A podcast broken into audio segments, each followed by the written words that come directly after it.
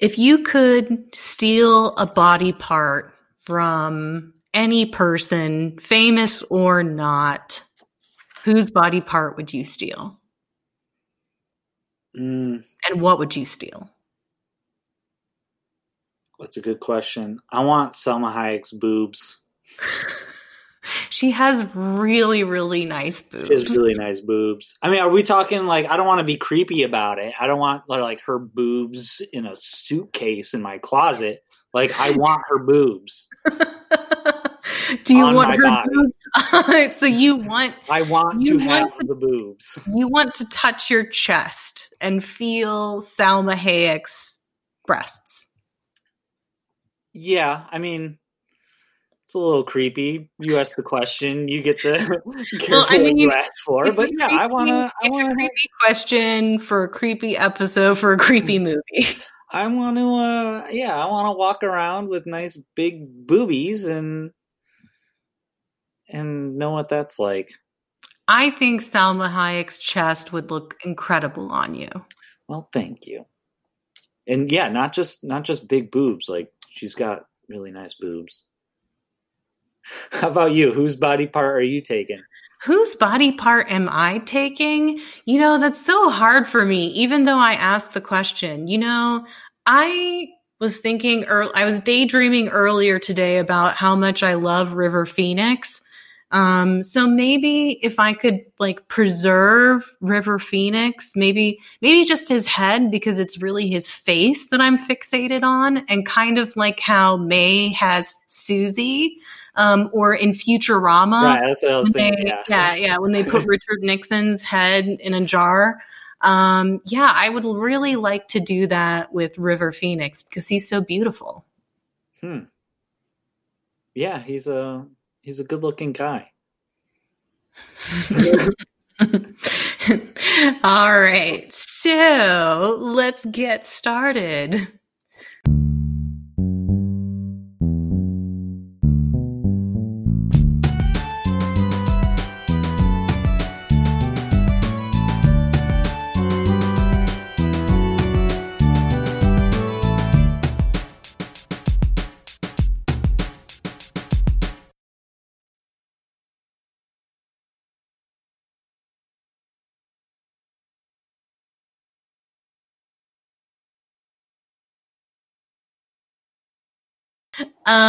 This is Necromancer. I'm Shira, and I'm a fan of romantic comedies. I'm Brett, and I'm a fan of horror movies. Now, normally, it's not weird at all. We're not weird. Or are we? I pick a rom-com, Brett picks a horror movie, and then we make each other watch those movies, and then we resurrect that rom-com as a horror movie and the horror as a rom-com. But today, we're doing something a little bit different because we are talking about our reverse favorites. I'm a rom-com fan, but there are a few horror movies that I also really like.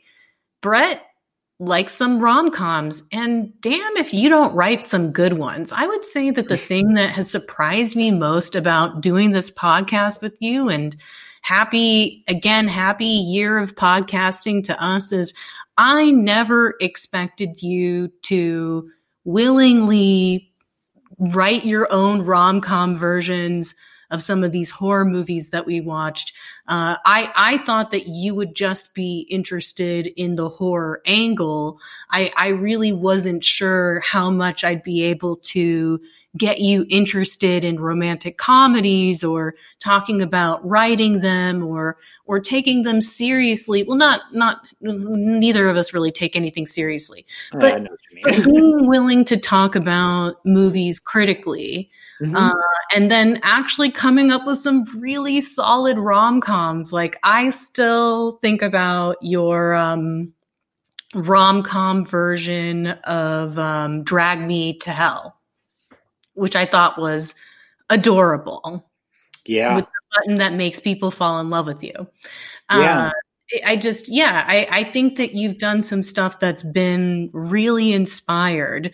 So I think the chance to get to flip things around like this, it excites me too.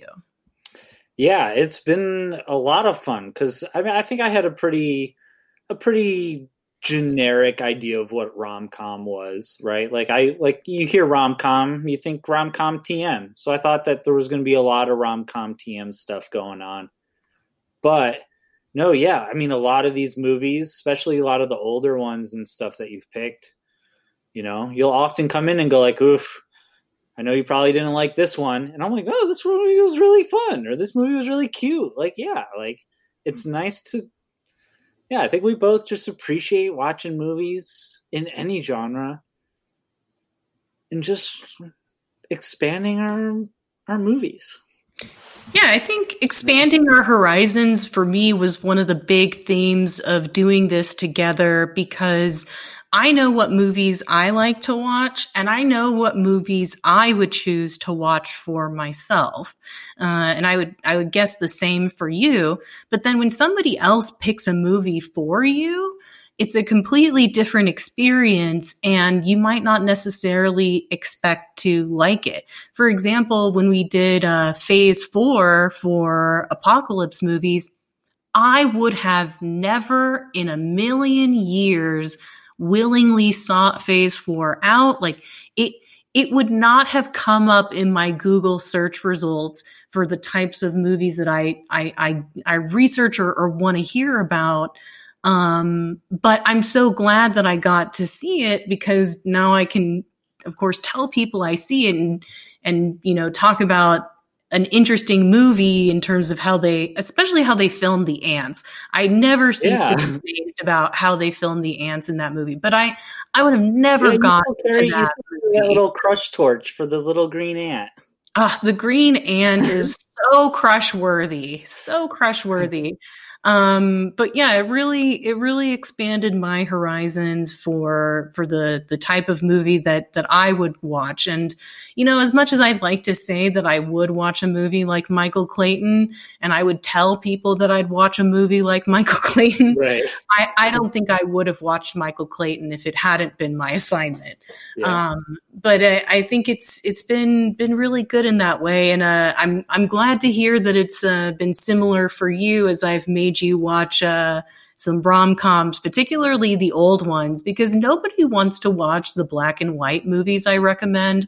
Yeah. I've noticed this, and I'm sure this is something that boomers relate to, is like, people only want to watch the movies you recommend that are in color. Mm. But there's a lot of really great movies out there. Yeah. The greatest gift that you probably gave me on this podcast was the love bite of Laura. I still think about Laura all the time. Laura. That movie is freaking great.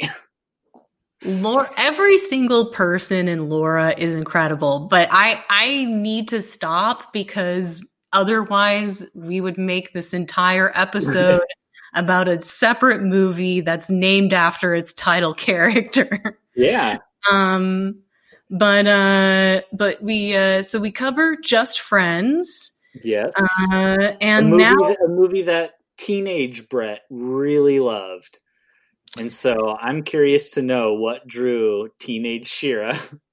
Yes. I think that you have correctly guessed that when I watched May, I was younger than I am now. I was actually in college, but okay. I was early, like right. We're talking like 19, 20.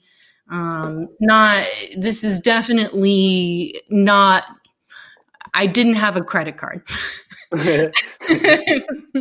At this point in my life, I was not developed, but I was very interested in, you know, just watching any kind of weird or out there movie that I could find.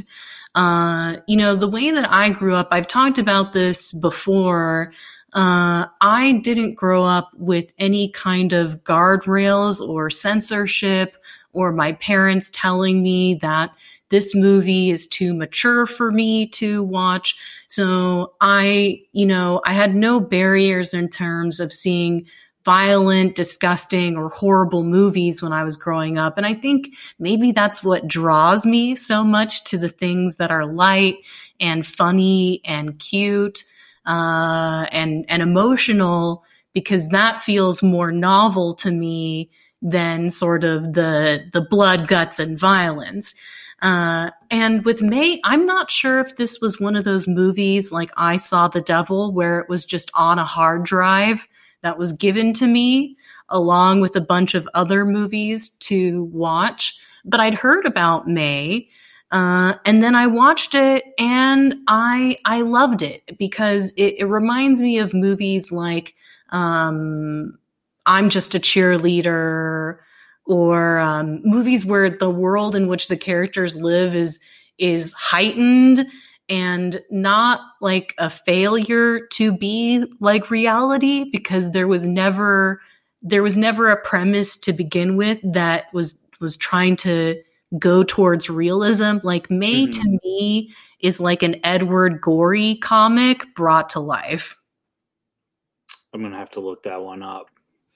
Edward Gorey, he was a comic artist, and he does these kind of goth cartoons with sickly children and, you know, people dying and stuff. Yeah, that's a good reference. But yes, the first time I saw May, I definitely downloaded it or obtained it illegally, like a lot of people during that time. But I did buy it when I watched it this time. So yeah, it was to me the most appealing horror movie that I'd seen at that time that was focused on a female experience. And then I liked how relentlessly bizarre and weird and cringy it is. Yeah. It is. Yeah. I wrote down this movie is like if David Lynch directed Amelie. That is accurate. Well, I mean, this is kind of what Amelie's really like, you know. Right. Like I said, being a manic pixie dream girl is actually not cute at all. I think it is very cute, but it's cute for a movie character. Do you find May endearing? Mm-mm. No, I thought her character. You don't want to meet Susie? I don't know. No. I actually think that in the battle between possessed dolls, that Susie seems like someone I'd like to hang out with more than Annabelle. Because, you know, Annabelle, it's just me, me, me all the time. Whereas Susie really listens and she gives advice. Whew, we've got a whole franchise for you to go down with Puppet Master, because... Have I told you that puppets is one of my phobias? You know, yeah. I like to pretend that horror movies don't scare me, but I have a thing with clowns, puppets, and dolls. Yeah, they're pretty creepy. Yeah. I had a lot of nightmares about Night of the Living Dummy. Yeah. Did you ever see Dead Silence? Probably not, right? The James Wan ventriloquist horror movie? I haven't seen it because I'm afraid of dolls. Yeah, I'd really like that movie. That movie is a silly movie. We can maybe we can do a doll episode. We can do Mannequin and Dead Silence. So yeah, I guess is there anything else that you wanted to mention before we... No, tell us the story, Brett, if you may. If I may, I'm going to be 100% honest here. And like 10 to 15 minutes into this movie, my mantra for the movie, I watched it with Sonia, and I just kept telling Sonia, I don't know what I'm going to do.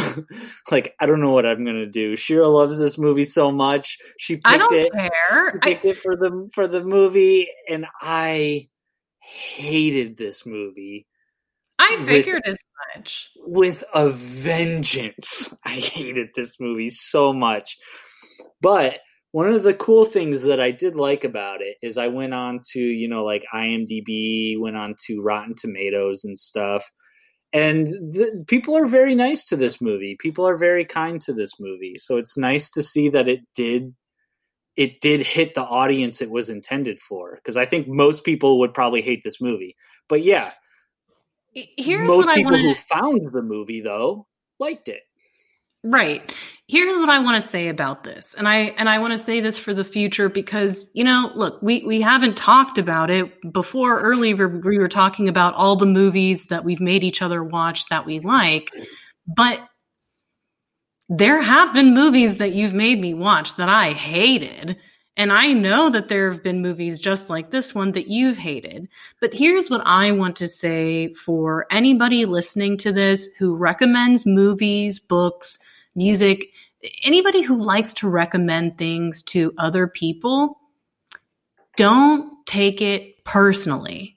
Right, everybody is going to react to something in a different way. And I say this because I'm really active on the romance books subreddit on Reddit. And so I recommend books to people all the time. I recommend books and TV and movies to people all the time. And sometimes people come back to me and they're like, I loved it. And other times people will say, didn't finish it, hated it, not for me.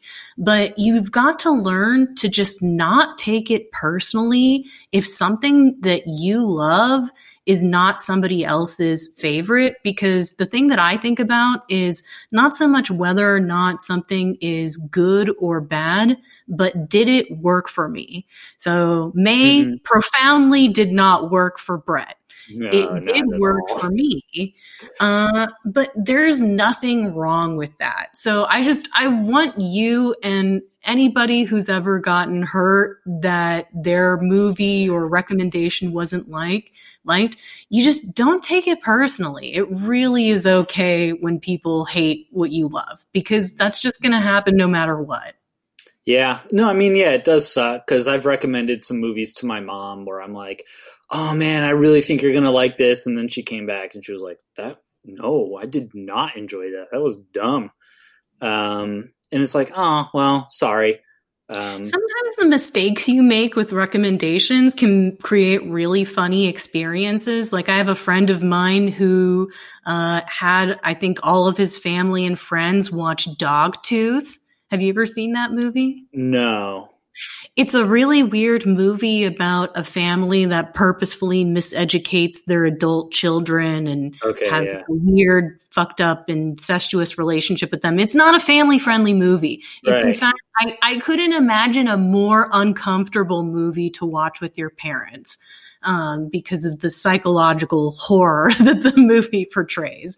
So I don't know. I really look forward to any situation where there's a difference of opinion. And I highly encourage people to just go forth and like what you like and never take it personally if people don't react the same way you do. No, but it was just funny watching it with Sonia and just like, I was like, but you know, cause I would be like, I just don't like this movie. And Sonia would be like, so what? So, I'm like, yeah, Sonia gets it. Sonia gets it. Yeah, but it was the first horror movie that she picked. I was like, I wanted to like it, and it's no fair because I knew you mine. That you well, I like Just Friends, Brett, but it's not even close to my favorite rom-com. Like I like it, and I appreciate how it works, but I want to make it clear that like nowhere am I ranking Just Friends among my top rom-coms or the ones where I'm like, this movie changed what rom-coms could do. Or I think if we're talking about... This is the movie I think about when I want to think about my influences for writing rom-coms. Like, I'm never going to tell anyone that Just Friends is one of my influential romantic comedy movies. So I want you to also embrace the idea that it's okay to hate movies that I pick. I mean, because I'm okay hating movies that you pick. Yeah, I am also okay hating movies that I pick. I still regret the entire French episode that we did. Amelie and Martyrs. Oh boy. But let's get into May. So May is a woman in her mid. I mean, first of all, we start off with the bloody eye thing, right? Which I'm like, all right, fuck yeah, I'm in. That was pretty cool. Yeah, next plunge in. Yeah. So we start off with May. She's in her mid-20s. She is someone who has suffered a very troubled childhood due to her lazy eye.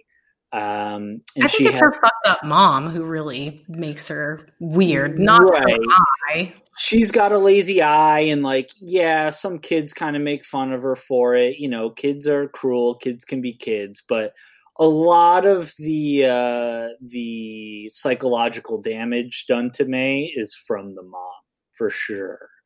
So she really only has very few social interactions. Her only real, well, not real, but her only friend being a glass-encased doll named Susie, made by her mother and given to May on her birthday with the adage, if you can't find a friend, make one.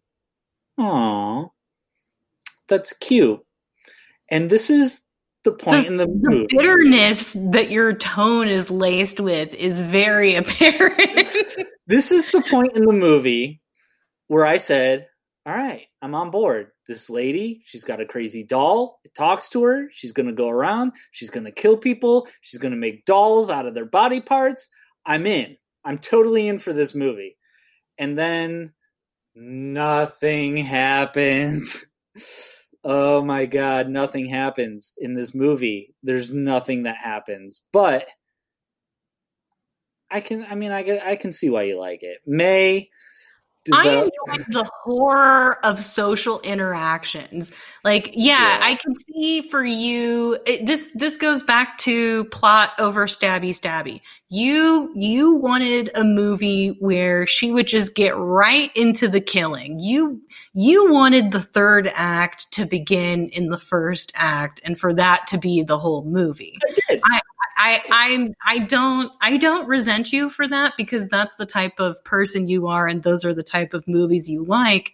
But I enjoy seeing May fuck up every single opportunity to form a relationship with someone. And I find it highly amusing to watch her stumble through these social interactions and fail so completely. I think, I don't like to be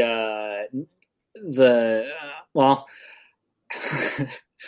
I think that in the very stereotypical sense, I can see May being like, yeah, May is a movie where ladies could probably relate to a lot of the weird awkwardness parts of, you know, wanting to catch someone's eye, but not wanting to, like, not being socially in that position of being like the one who makes the first moves in terms of asking people out, but also because it's awkward to ask people out and to, you know, put yourself out there. And like, I get May is a very interesting character.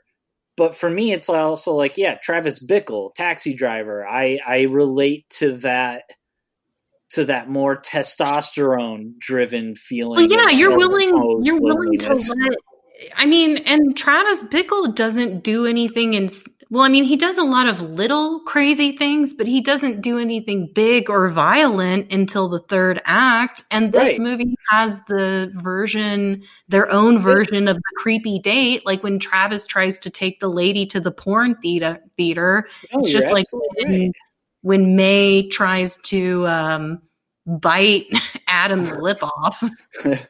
Yeah, nothing happens in Taxi Driver either. It's just a guy driving a taxi around. Someday a real raid's gonna come. So I think, I mean, yeah, I do like, I do get what this movie's going for. I do like movies like this. I just don't like this one. It very much feels like when people say, I like weird things, and then you say, okay, here's something weird, and they go, whoa, not that weird. I know. That's why I love it so much. Every time somebody in the movie says, I like weird, and you know, because you've spent time with this character, that that is not what they mean. Right. Yeah, no, I did definitely pick up on that. I definitely appreciated that. It's just a lot of this movie was not... Are you mad that they killed Adam because he's so edgy and he likes Dario Argento? No.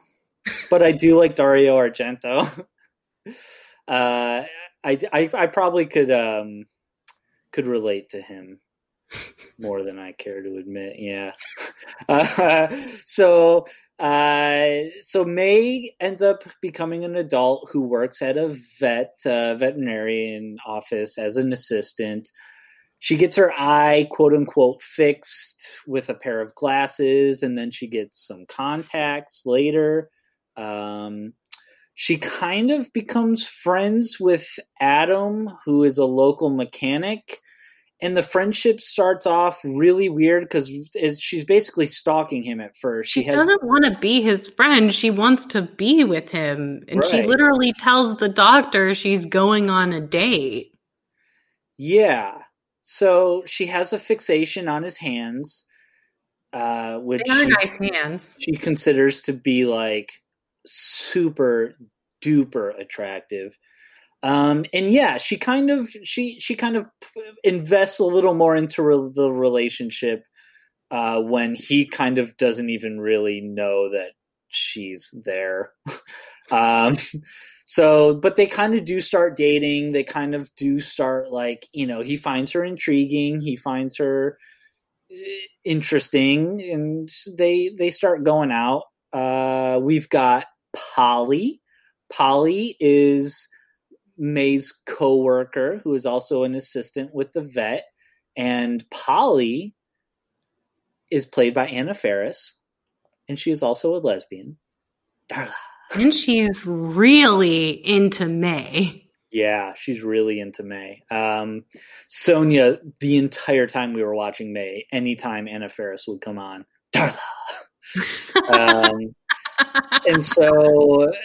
So Polly's super into May. May's super weird. Polly's really into it. One day, May tells Polly that she has a beautiful neck. Ooh. And they kind of just start flirting with each other a bit. But Polly starts flirting with May, but May doesn't realize what's going on. No, she's totally clueless. Right, totally. Polly gives May a pet cat. And so then we start to really just kind of pump up the things with Adam and focus on the relationship with Adam. Adam invites her back to her apartment. He ends up showing her a movie called Jack and Jill. It's such a shitty college movie. I feel like they did do a good impression of the kind of shitty college movie someone would make and think is really edgy, but is just so cliche. As someone who's been to film school, I can 100% say this is an accurate student film. This is the kind of movie that a lot of people do end up making. Yeah, she takes it 100% seriously. Right, he does. Yeah, the movie doesn't, but he does. No, but so does May. Oh, May does too. Yes. Yeah, so it's very funny because it's like a traditional 1950s kind of couple going out on a picnic, and then they end up eating each other bit by bit. Very romantic. Very romantic. So May's super into it. She finds the movie really romantic and all that stuff, and he's almost more weirded out by the fact that she likes it than the fact that she's not like, whoa, this is weird. I know this movie doesn't work for you, and again, I'm fine with that, but it really worked for me when May said, I don't think she would have gotten his finger off in one bite, though. That was unrealistic. That was funny. Yeah, this movie's not bad. I didn't hate this movie with a passion, like I said at the beginning, in the way that I hate other movies with a passion. If you did, though, let's embrace that it's okay to hate things. Honestly, we don't have to be toxically positive. I know we don't have to be toxically positive, but also I genuinely did not hate this movie like that much. I mean, I'm playing it up for the podcast a bit, but like I don't have the energy to get upset at movies anymore.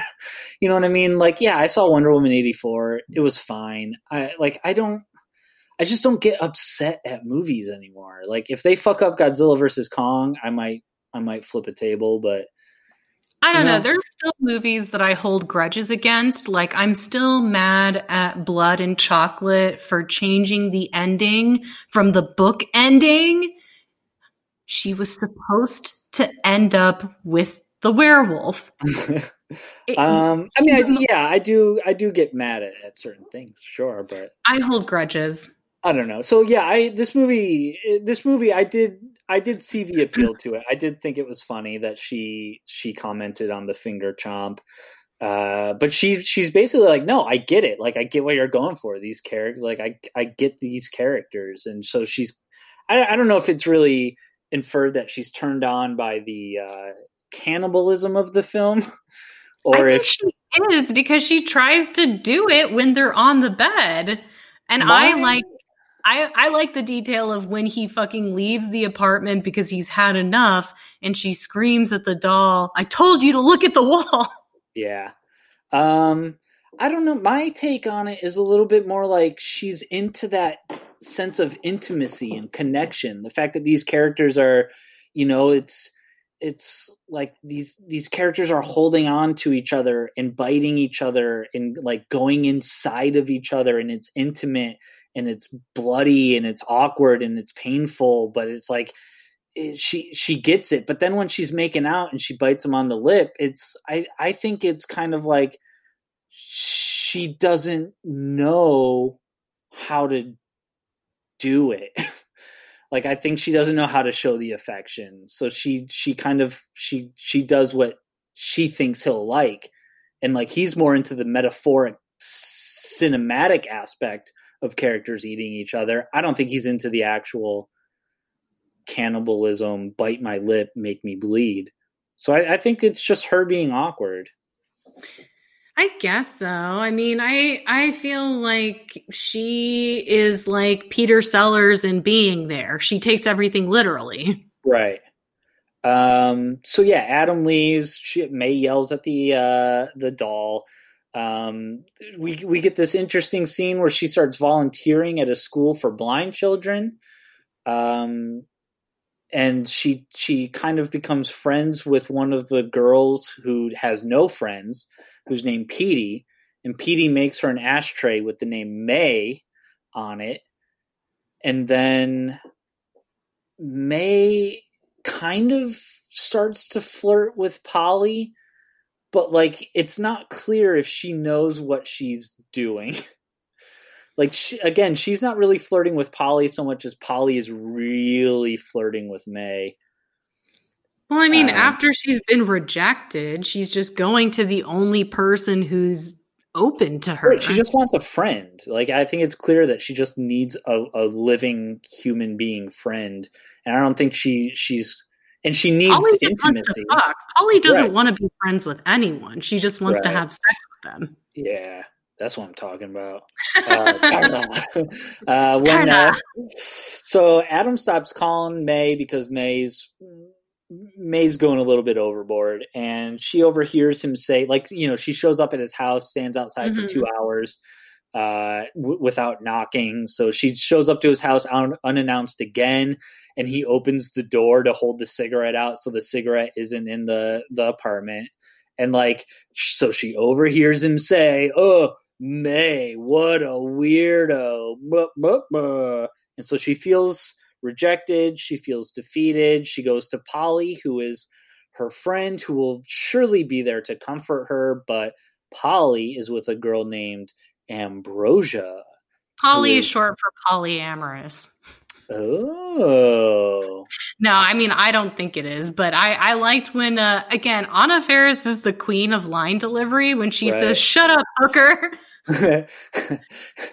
Yeah, it's... Anna Faris has, if you need a little something extra in your movie, put Anna Faris in it. So yeah, May goes home. She's upset. She becomes enraged. She ends up killing the cat, which is something that I absolutely did not think this movie needed. I forgot about that. I'm sorry. No, I should have warned you guys about the cat, but that wasn't as fresh in my mind as the Drag Me to Hell cat. Right. Yeah, that one. I do say the Drag Me to Hell cat kill is a lot better in the rated version where they don't actually show it, if I'm remembering right. But yeah, I don't need to see dead cats. I do apologize for any dead cats or dogs. This movie gets a pass because I get what it's going for. You know what I mean? Like, it's not killing a cat for the shock value. Being too generous for someone who actually hates this movie. Yeah, I did pretty much hate this movie. So May takes Susie to school and tells the blind kids that Susie's her best friend. She took a doll in a glass box to a school full of blind children, which to me I thought was hilarious in the fact of how wrong it was. It has a certain sense of ironic comedy, but I didn't find it funny. I was already pretty peeved at the movie at this point. So May and the children end up like swarming around the doll. They're drawn to it like moths to a flame, even though they can't see it. They just want to touch it and hold it. So they knock it over and the glass is everywhere and they start crawling on the glass and there's blood and she scoops up her ruined doll and she goes home. Then, the next day, she meets a young punk, and they go on... Doom Generation. Yeah, they go on a date of sorts, and it's a very... I think he thinks he's in a porn? He's a bizarre character. He's a very David Lynch character. He's a punk guy, he's into candy, and she's like, come over to my house... And yeah, he loves jujubes for some reason. Yeah, jujubes. And so she really likes the tattoo on his arm. And so she's really into all these parts on all these different people. She needs more parts. I know. So then at the house, he finds the dead cat. And she's like, May, you are a freak. And this is where May has a total breakdown and stabs the shit out of him, kills him, and then... Before the movie really tells you what's happening, May's like, I need more parts. And so this is where you start to go, oh, right, this is where we should have been an hour ago. On Halloween night, May dresses up in a homemade costume, kind of resembling Susie, and she... goes to Polly's house. She kills Polly. Ambrosia arrives. She kills Ambrosia. Get those legs. Those gams. She goes to Adam, and Adam's got his new girlfriend, and Adam's new girlfriend is super nice and super sweet and is like, yeah, let this weird girl come in. She needs a friend on Halloween. Yeah, you guys might have been together, but whatever. I'm with you now. It's okay. I'm cool. And May murders them both. Then she takes all of the dead body parts, in a very funny little Halloween scene of like, oh, she's got blood in a cooler and she's an adult and she's got a cooler but it's full of blood. Like, oh yeah, it's funny. I don't mean it to sound mean. Like, yeah, I get it. It's funny. At home, she ends up designing her new friend, which is a life-size human doll made from different body parts, like the punk's arm, Polly's neck, Ambrosia's legs, Adam's hand, the ear, ears and fur and stuff. So using the broken ashtray, she spells out the doll's new name, which is Amy. She realizes the doll can't see, and so we cut back to the beginning of the movie where she is gouging out her own eyeball, crying in pain. She puts the eyeball on Amy's head, begs the doll to look at her, cuddles up with the doll. They be spooning, and then the doll caresses her as it comes to life and brushes her face and they live happily ever after. I love it. I don't care. I love it. It works for me. And you know what? I stand by it and not at all harmed that you don't. But yeah. I can understand that by that point in the movie, you were like, come on. Come on. I mean, yeah. Like, I don't mind movies that don't have a plot. I don't mind movies that are just people being awkward or hanging out with characters. I don't mind that at all. But there is that sense of like, yeah, you know, when you say I like science fiction, that doesn't mean you like all science fiction. When you say I like weird movies or I like unique movies, like, yeah, you like movies about awkward ladies going on dates and being awkward. I like movies about ants. So like, yeah, there's different spectrums of weird, and there's different levels that we can tolerate. But your movies have more crazy doctors and mine have more crazy women. Right. More shy women who are sneaky. I don't know that all of them are shy, but sneaky, all of the women, shy women, Amelie and May, all of them are absolutely nutty though. But yeah, no, I love a good woman on the edge of hysteria. May is constantly teetering on that edge. Yeah. Yeah. Women losing their minds never gets old for me. So gotta ask, gotta know, who would you kill? Who did you have a crush on?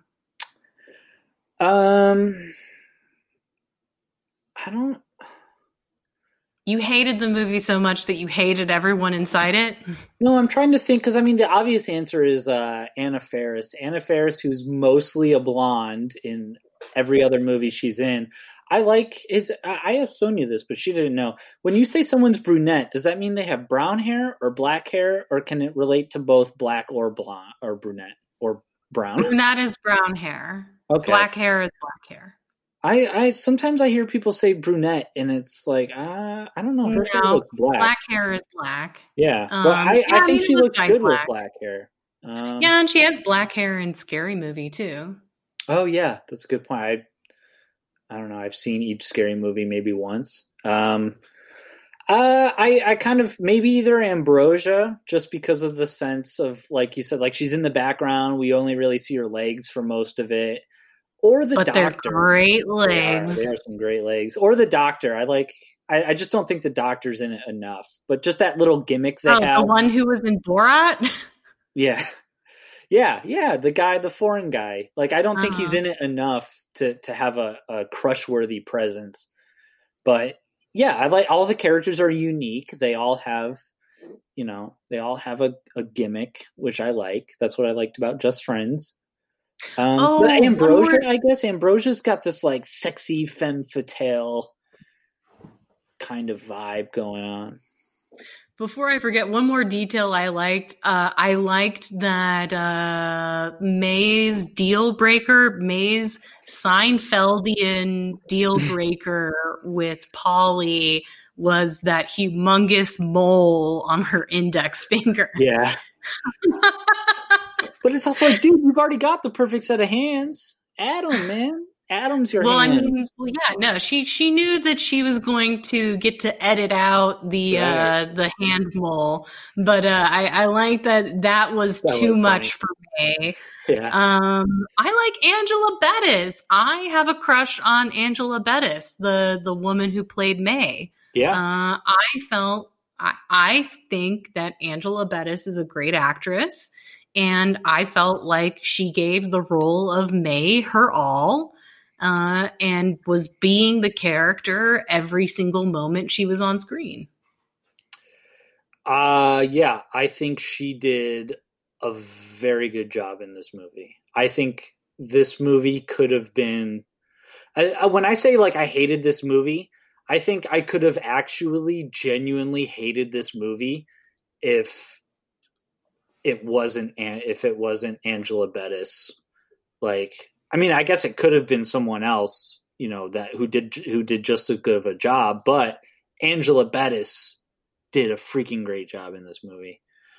She took something weird and made it weird. You know what I mean? Yeah, no, she fully rendered that character. Yeah. It's an interesting movie. I'm glad I saw it. It's okay to not be glad. It's also okay to not have a strong disliking to a movie and to think that it's just fine. I mean, again, yeah, I don't want you to pull your punches. That's I said. There's no toxic positivity on this podcast. No, I don't think I'm being too toxically positive. I think, like, but also, yeah, it's a case of mistaken genre for me, where, like, yeah, I would have dove headfirst into the slasher genre, which we have at least 100 movies about dolls and slashers and mannequins and body parts, and you know what I mean. Sonia mentioned a little movie that she thought was better than this movie, and I thought was better than this movie, that features romantic elements and comedy and horror and body parts being put together. Frankenhooker. Oh, yeah, that's right. I forgot how much y'all love Frankenhooker. Frankenhooker is such a good movie. Yeah, I guess, again, it's not like I... But that's from the creature's perspective. Right. That kind of gives it a different spin. Yeah. But no, I have wanted to check out Frankenhooker for a while now. It's so good. Yeah, no, I need to check that one out. But no, again, like, this movie, it doesn't feel like it's trying, like, the art house movie that it's ripping on feels like it's trying to be something it's not. Therefore, it's kind of ingenuous, and it feels... you can feel the guy who's like, I just want to say something, but I don't know really how to say it, so I'm just going to say it like this. Like, I can see people thinking that's what May is, but May feels like a complete vision from a writer and director. Like, Lucky McKee, it's only an hour and a half. Look, I do think that Lucky McKee is an interesting writer and director. He also wrote kind of an unofficial sequel to The Brood, which is based off a Jack Ketchum novel. He wrote and directed this movie, also with Angela Bettis in it, called The Woman, about this kind of fucked up family that finds and holds hostage a cannibal woman who's the woman. Yeah, I've seen The Woman. I want to watch that one. I watched this movie, I thought, you know, I should give The Woman a shot. You know, I don't know. If you hate May, then I don't know that you're going to like The Woman much more. But I do want to. Let me say it this way: I liked May enough to want to give The Woman a shot. I thought, well, I mean, The Woman has, you know, trigger warning, rape, abuse, you know, it has all this stuff that I think that I would warn somebody, like, definitely, like, you could get triggered by The Woman. I mean, right. You could get triggered watching May too, but The Woman is like an IFC Midnight, or it's along this, it runs in the same circles as some of the other horror movies that I like. I mean, I thought it was good, and I think that Lucky McKee makes movies like himself. Like, the fact that May and The Woman are made by the same person feels very apparent. Although I think The Woman is more polished because it clearly had a bigger budget, and you know, he was more mature by the time he made it. But I think that he makes really unique movies. So I don't know. I think for that purpose, they're worth checking out. So, rom-com version of May. How was writing this for you? This one was a lot easier for me just in the sense that I did not spend nearly as much time on it as I did the other one. The other one, like I said, I just kind of wanted to do it more as an exercise of like, can I make a movie with these constraints, right? But right. May I just went with the tried and true. Let me put May in a rom-com scenario and see where this takes me. So it's a very soft pitch, but I think you'll get what I'm going for. Sure. Amelie, directed by David Lynch, is what May is as a horror movie, but I think May as a romantic comedy would be something like, I mean, I don't want to say MacGruber, but basically Will Forte directed by Jim Jarmusch is how I would make May into a romantic comedy. That's more my style. That's more my level of weirdness. So May is going to be May's going to get a message from her family that it's family reunion time, and May does not have a date. So. Oh, no. May's going to get out this mega phone book and just like in a very not like rom-com-y style, but just in a very comedic style, she's going to call everyone in the phone book. And people who don't even know May know that she's so awkward that they don't want to go out on a date with her. So even though she goes through the entire phone book, the entire phone book, she still doesn't have a date. So what's a lady to do? Well, if you don't have a friend, you got to make one. Well, she goes to speed dating.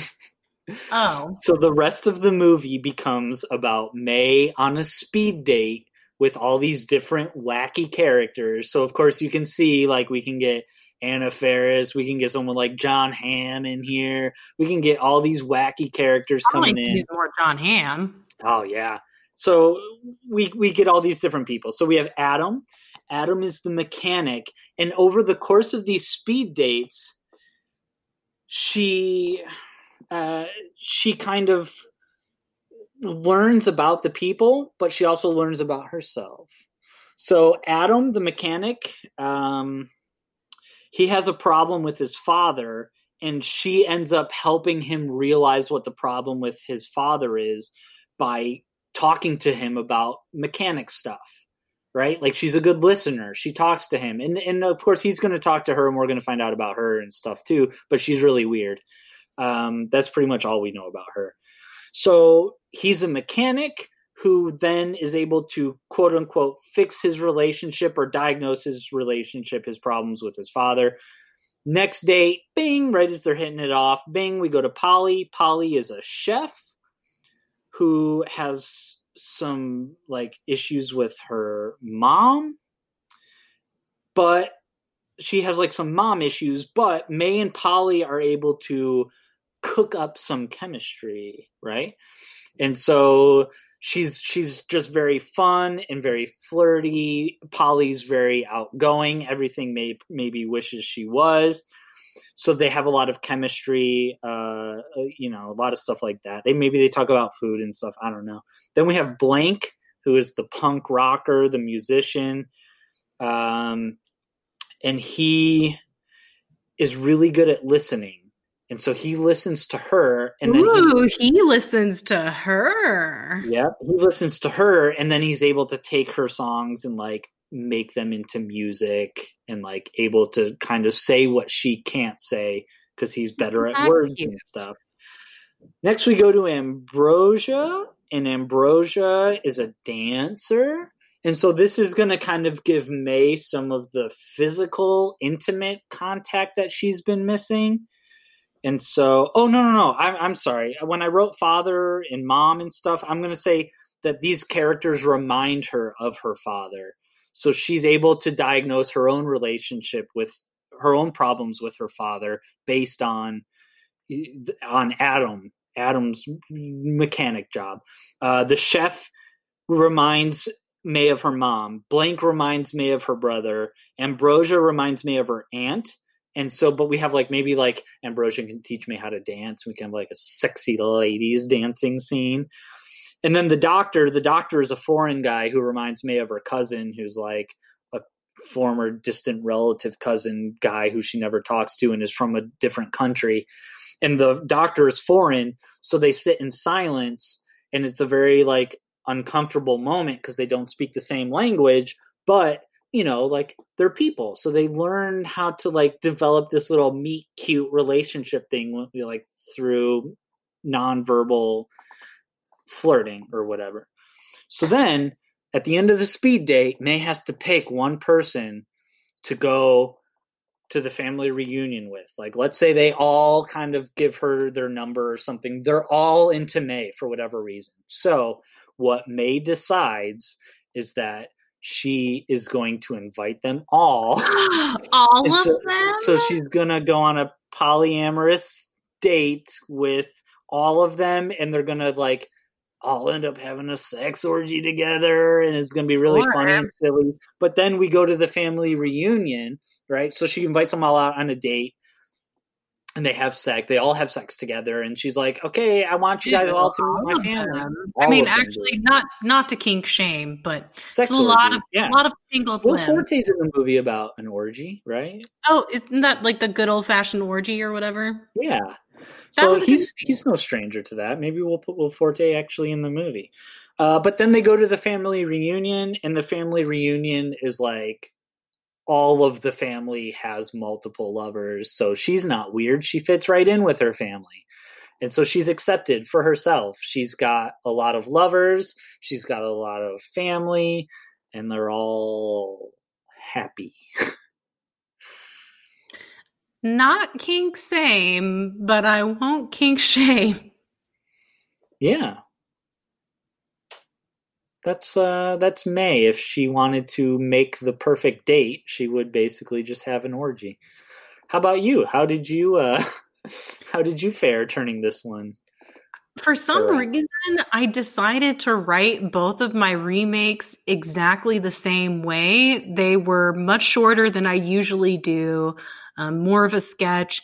And each of them is a sequel to the original movie. So once again, I've changed absolutely nothing about the original premise and kept everything in. Yeah. But I actually had some fun with this one. But I called mine, You May Kiss the Bride. Aww. Okay. So right after the end of the events of May wakes up from cuddling with her creation all night with an epiphany. She's like, what the hell am I doing?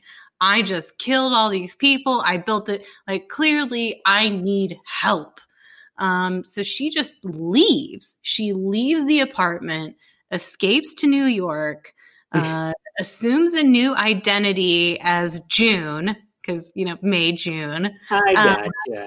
And then she also gets therapy. So she starts to, you know, work through all of her issues and her doll delusions, and, you know, she gets real help.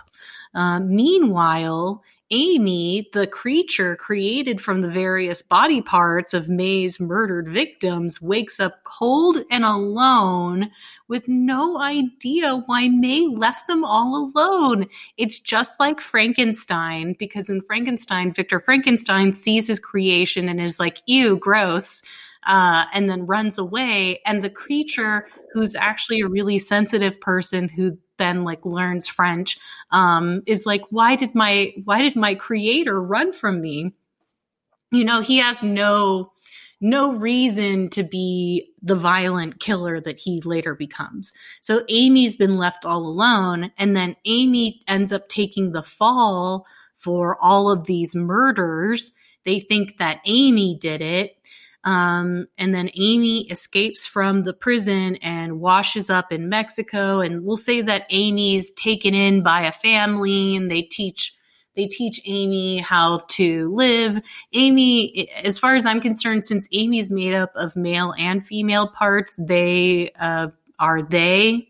But yeah, so now it's 3 years later. After lots of therapy and a successful couture doll business, May has found a fulfilling life with her new alias, and she has a fiance. Maybe her fiance is Armie Hammer, because he likes the same thing she does.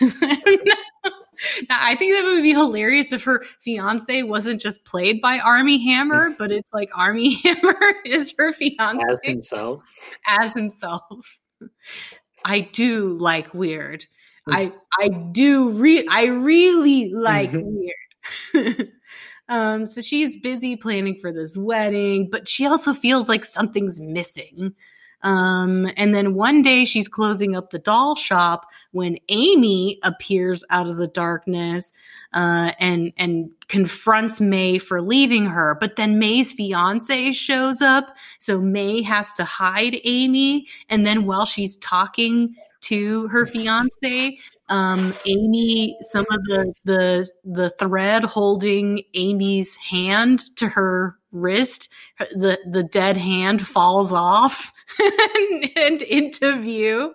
The fiance is like, what's that? And May says, just parts. That was the one joke setup that I came up for this movie. That'll make it the hand falling and just parts will be in the trailer for sure. Right, yeah. So the fiance leaves. May tells Amy that she'll sew them back together, and then maybe like we have a cute romantic scene where May is sewing Amy and they're talking, and May apologizes and Amy tells her about their life in Mexico, and then they agree to keep their relationship a secret from May's new life. But then, because this is a rom-com, hijinks ensue. So I'm not sure exactly everything that'll happen. I mean, you can only use the body parts falling once, or maybe we can use it 3 times and just make it different pieces of Amy that just like fall off and they have to, deal with them. Right. I want to do something like that, but we'll say we get to the climax of the movie. May is walking down the aisle, and we get to the part where the minister is supposed to say, if anybody objects to this union, and then Amy shows up, and Armie Hammer's like, what's this rotting corpse doing here? And everyone's confused. But May is just so happy that Amy came to get her. And they run out of the church and they live happily ever after. Aww. You may kiss the bride. Oh, yeah. So do they get married? Of course they get married, and they continue their doll business in upstate Maine. Okay. Yeah, I was going to say my one and only note for this movie would be that a character with one eye does not escape to New York. They escape from New York. That is fair. That is fair. May I Kiss the Bride. I like it. Yeah, Amy and May. They belong together. Yeah. They were made for each other.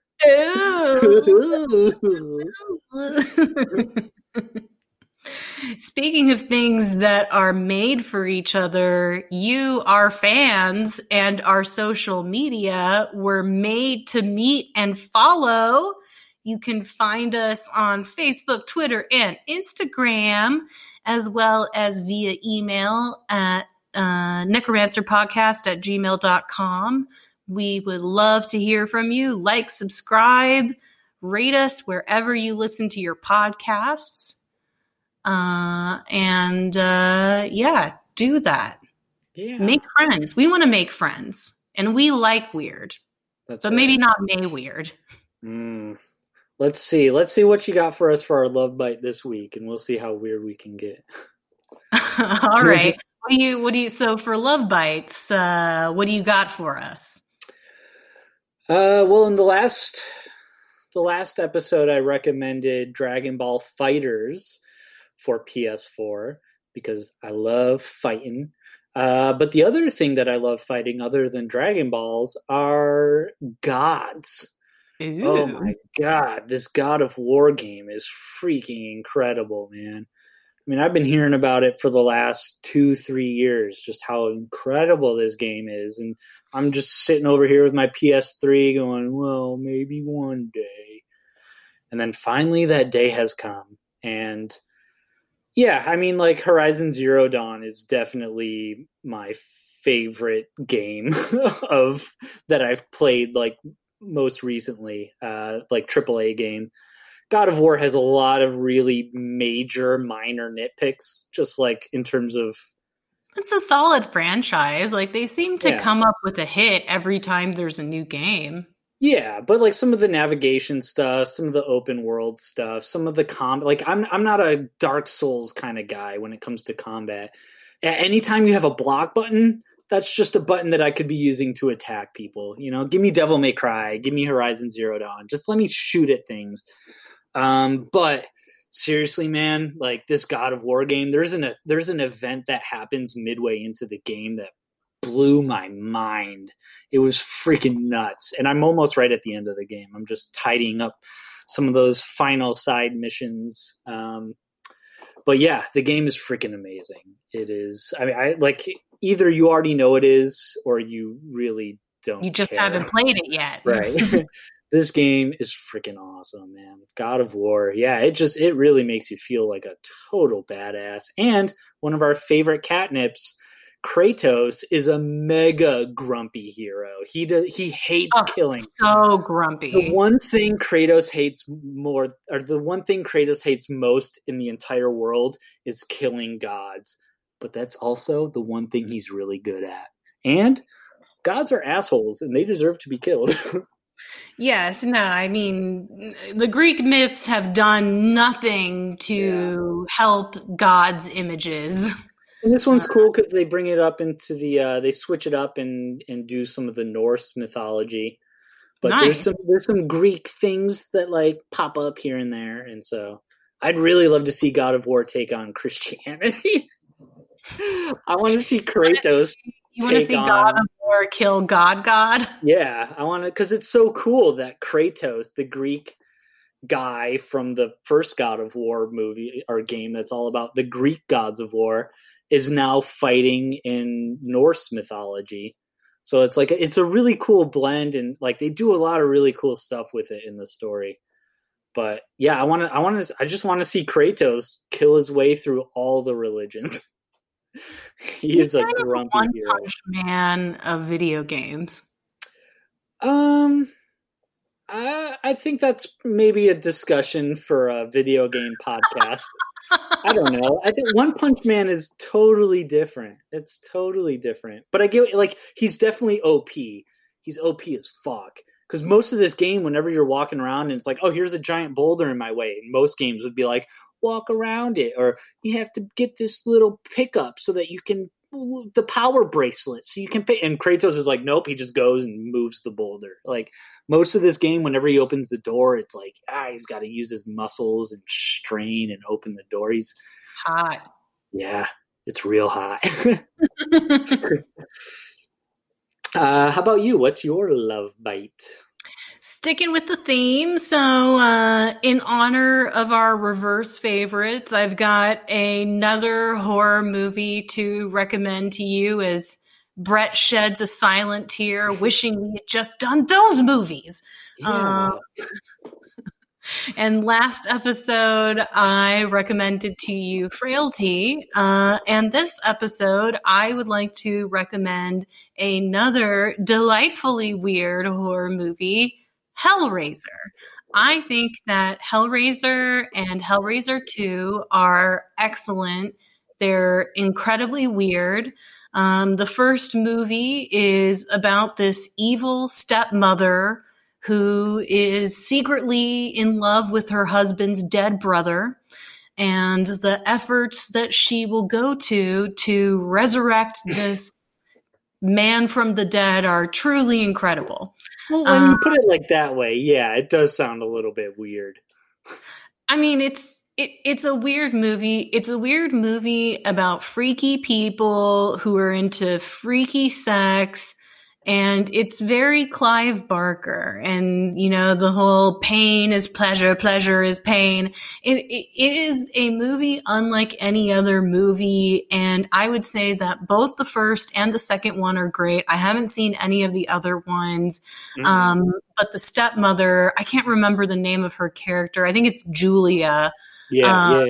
But Julia is one of the greatest female characters in horror that's ever been made. I agree. It's all about Julia. Julia is a fantastic character. Hellraiser 1 and 2 are both amazing movies. Hellraiser 3 does have some cool stuff in it, but after that... doesn't have Julia in it. That's why it's not as good as 1 or 2. Julia is the Anna Faris of those movies. She is. Yeah, I totally agree. Hellraiser, man. Those are some good movies. So that is my recommendation for this week. Well, may you keep all your parts attached to your body.